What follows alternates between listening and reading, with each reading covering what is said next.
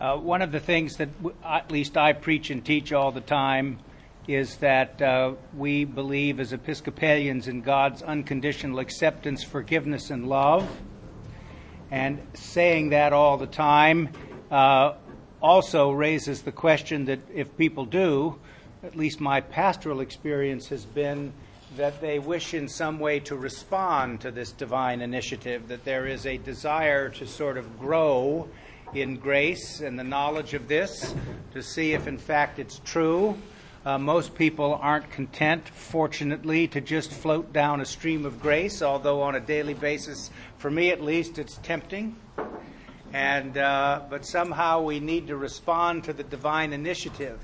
I mention this because the two readings I'm going to preach on, the reading from Colossians, Paul's letter to the Colossians, and from the Gospel, have um, something to do with what we might call Christian maturity. How do we understand Christian maturity, and maybe more to the point, what it means to be a mature human being, and uh, why that's a, an important thing to strive for, it seems to me.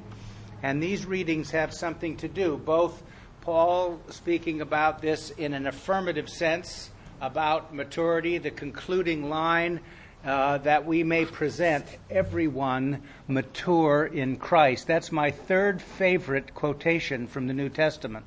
You know the first two, looking to Jesus, the pioneer and perfecter of our faith.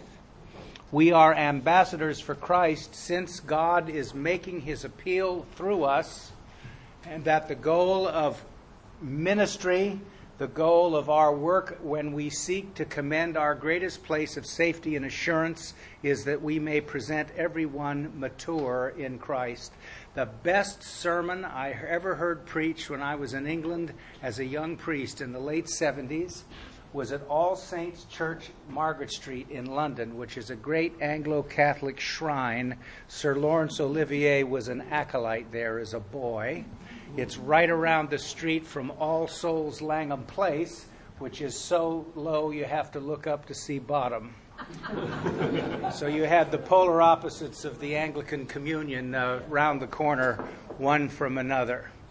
And the priest who preached the sermon preached on that we may be made mature in Christ. I never forgot it. So that's why I felt compelled to preach about this today.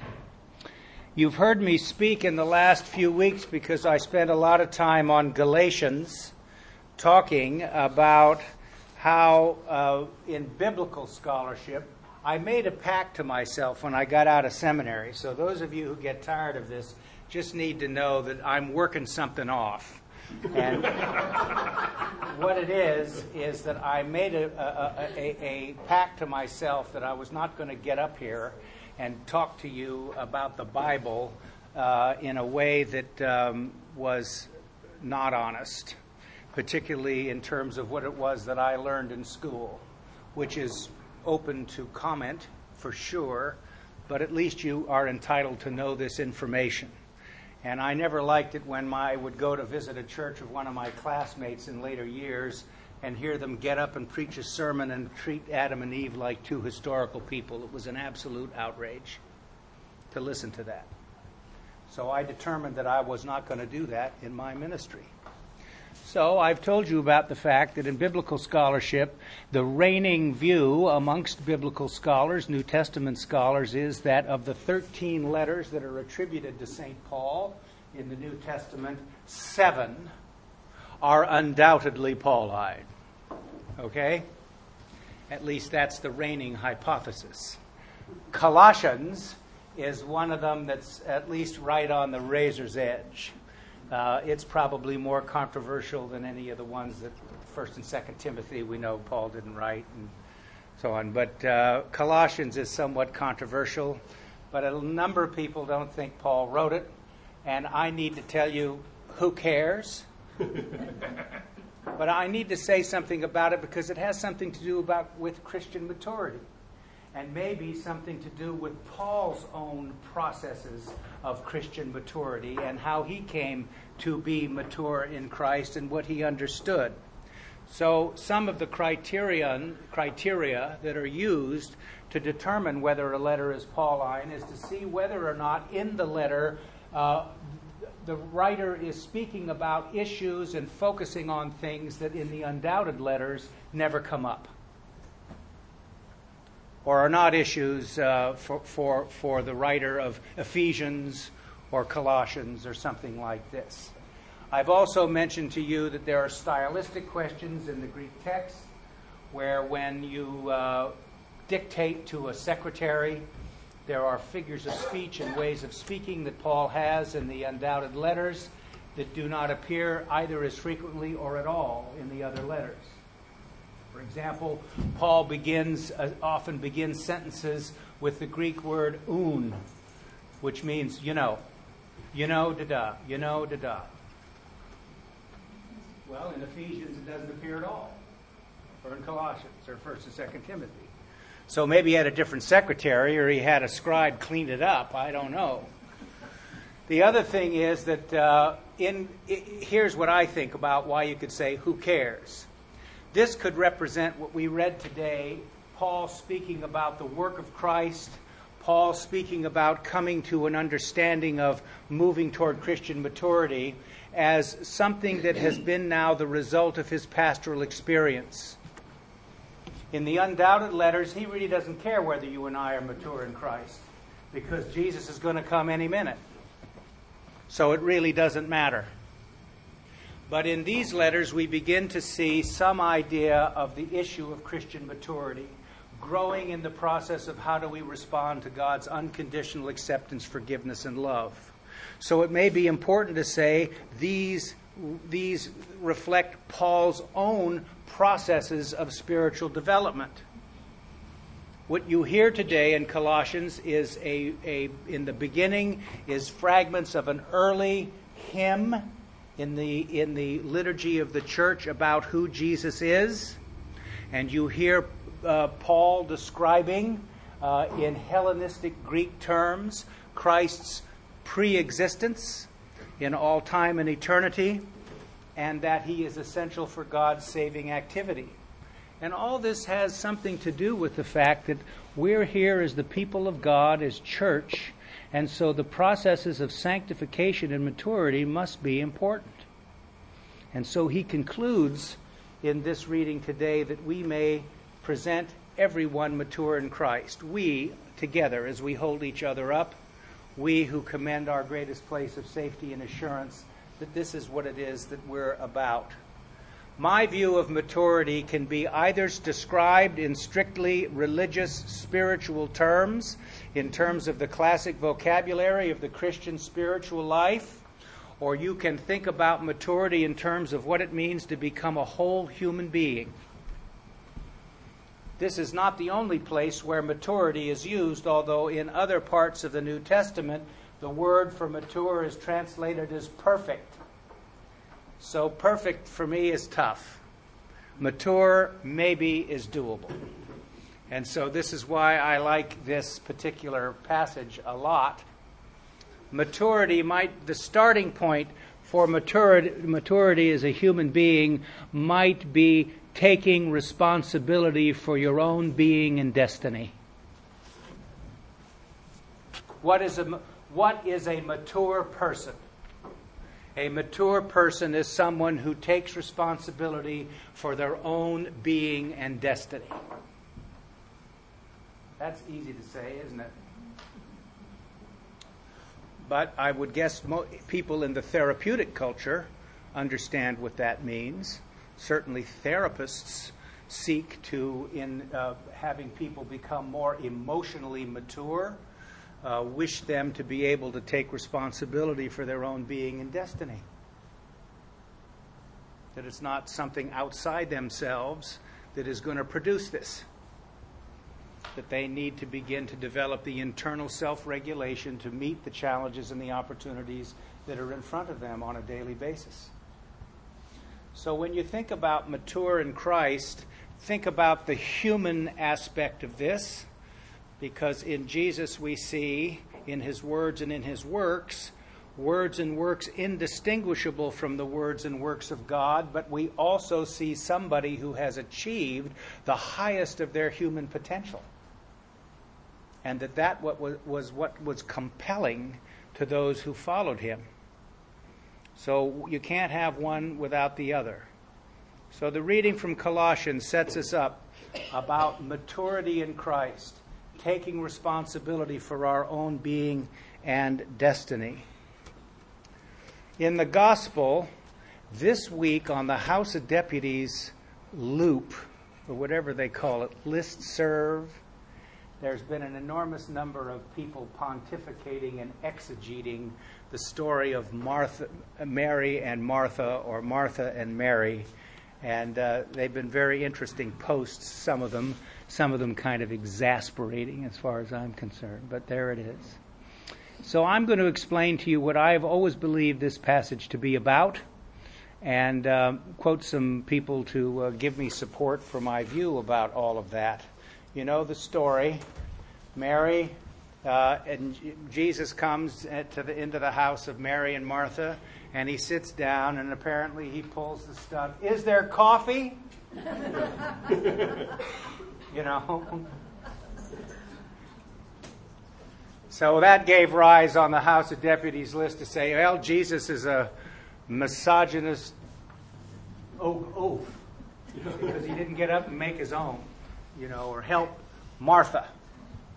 And Mary sits at the table and uh, or at the, at the feet of Jesus and listens to him talk, and Martha's running around. Martha to me is central casting send me the classic female overfunctioner in the family. right? You know? Pushing carts around, you know, getting everybody, you know, driving you nuts. N U T S. And then saying they get no respect. Right?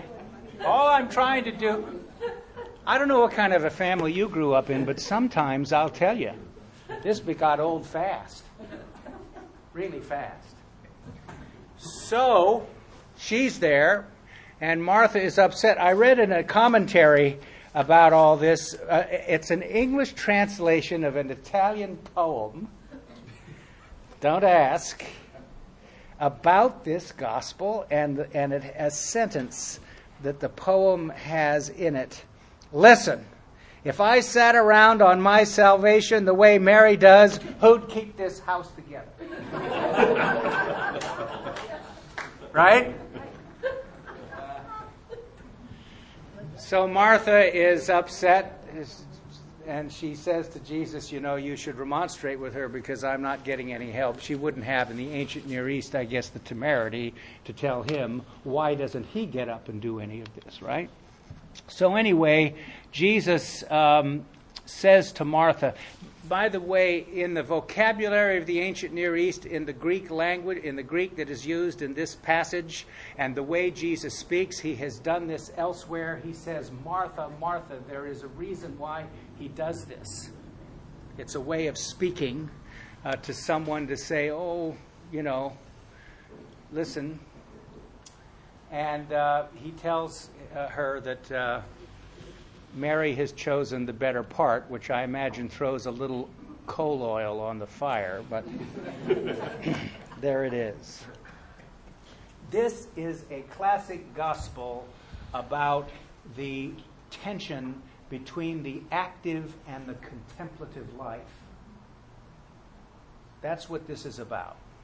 It's about how we understand the balance between the life of prayer or the spiritual life, however you wish to interpret this, and the active life where we not only are commending our greatest place of safety and assurance, but every Christian person serious about their baptism is laboring to create a society where it is easier for people to be good. That we understand that to be an absolute demand of the gospel of Jesus Christ. So, what is the balance? And how do we strike it? Father Thomas Keating speaks about this gospel in one of his books. I think it's Open Heart, Open Mind, the contemplative dimension of the gospel. I talk about him all the time. Here's what his big goal has been he's a Trappist monk. These people are not exactly out there, are they? Right? On one level. But it became clear to him once he understood something about the ancient monastic tradition. And now that I'm reading Diarmuid MacCulloch, we realize that some of these monastic communities actually assisted in the process not only of helping Christianity survive, preserving the ancient texts, but being the locations and the centers to reach into the world for the purposes of bringing about social justice. So, what Father Keating is talking about here is that the contemplative life was initially supposed to be lived not by religious specialists like him, but in the world. So that each one of us has the active dimension and the contemplative dimension. They are not one or the other, they're both and. So when he speaks about this parable, that's what he's getting at. Jesus' statement is a call, Father Keating says, to Mary and Martha, not just to Martha. Martha's activity was good. Mary's was better, but neither was good enough. Both needed to move into the union and harmony of the two, which is the contemplative dimension of the gospel. This parable encourages us to seek the integration of action and prayer. This time of contemplative prayer is the place of encounter between the creative vision of union with Christ and its incarnation in daily life.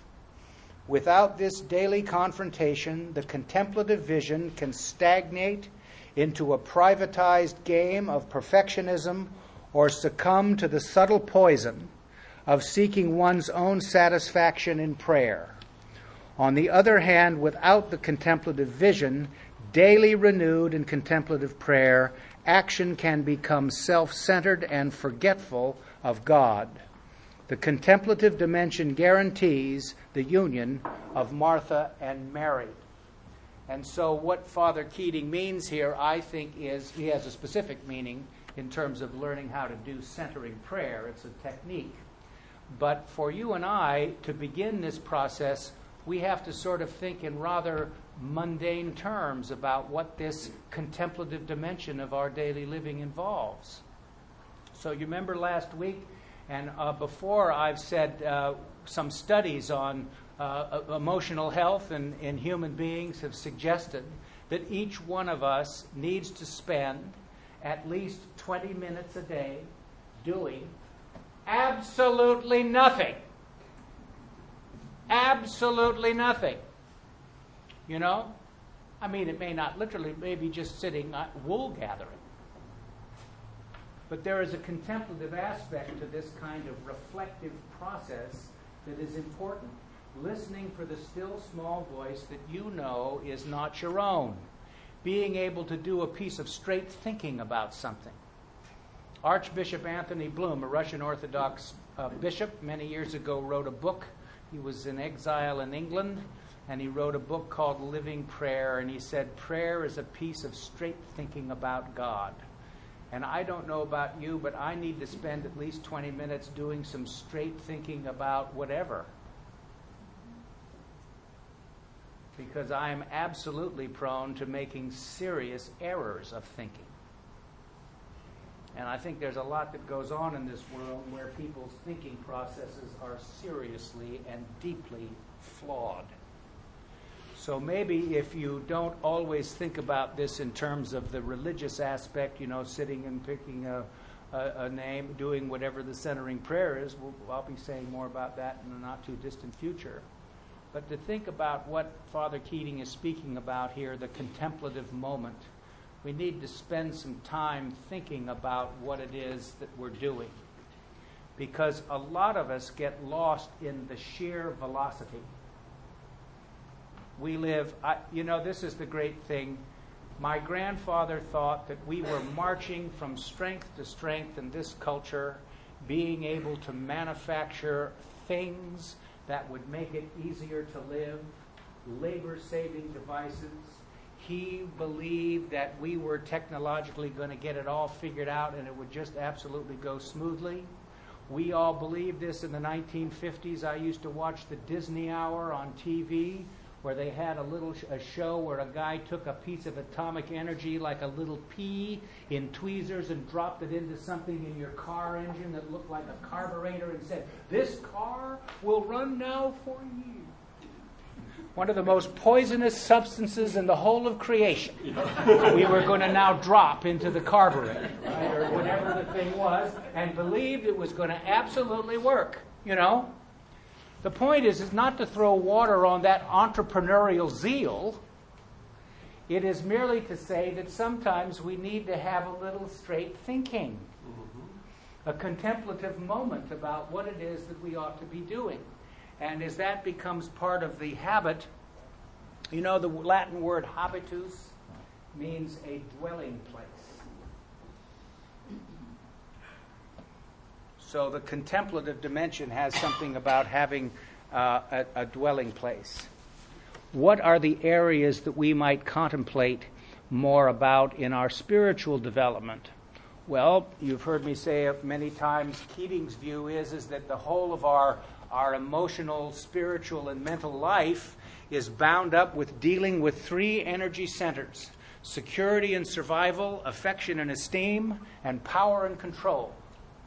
And those three things are all necessary for our survival. They're all necessary for coming to some form of emotional maturity. They're all necessary to get keep in balance in, or, in order for us to function at the highest level. And most of the time, when we're out of sorts, it's because one of these areas is out of whack. And so the contemplative moment provides the opportunity to think about those three energy centers. He calls them the irrational programs for happiness. Right?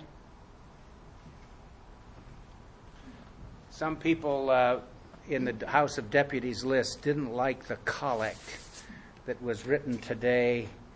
It was too 16th century, I guess. Almighty God, the fountain of all wisdom, you know our necessities before we ask, and our ignorance in asking. Have compassion on our weakness, and mercifully give us those things for which our unworthiness we dare not, and for our blindness we cannot ask. Well, when you believe you live in the 21st century and you are the most progressive, knowing, uh, able individuals in all fronts, how can you possibly believe that? And yet, on a daily basis in this culture, we see that replayed right before our eyes, don't we? So maybe Thomas Cranmer wasn't completely nuts. there may be something going on, you know? So I guess this week, think about um, presenting yourself mature in Christ and what that might mean for you, whatever the starting point is. Think about how you have been in some cases. I know each one of you, whether you think so or not, have been an instrument in, in, for somebody else's coming to maturity, even in some small way. Not in an interfering, enabling sense, but in a way in which you have become a transparency and a reflection of God's grace and love. Think about that. Think about anybody who has influenced you in a positive direction because they've done that in, in your direction and think about the balance between the active and the contemplative. See if this week, uh, for one or two days, you can um, spend 20 minutes doing absolutely nothing. Amen.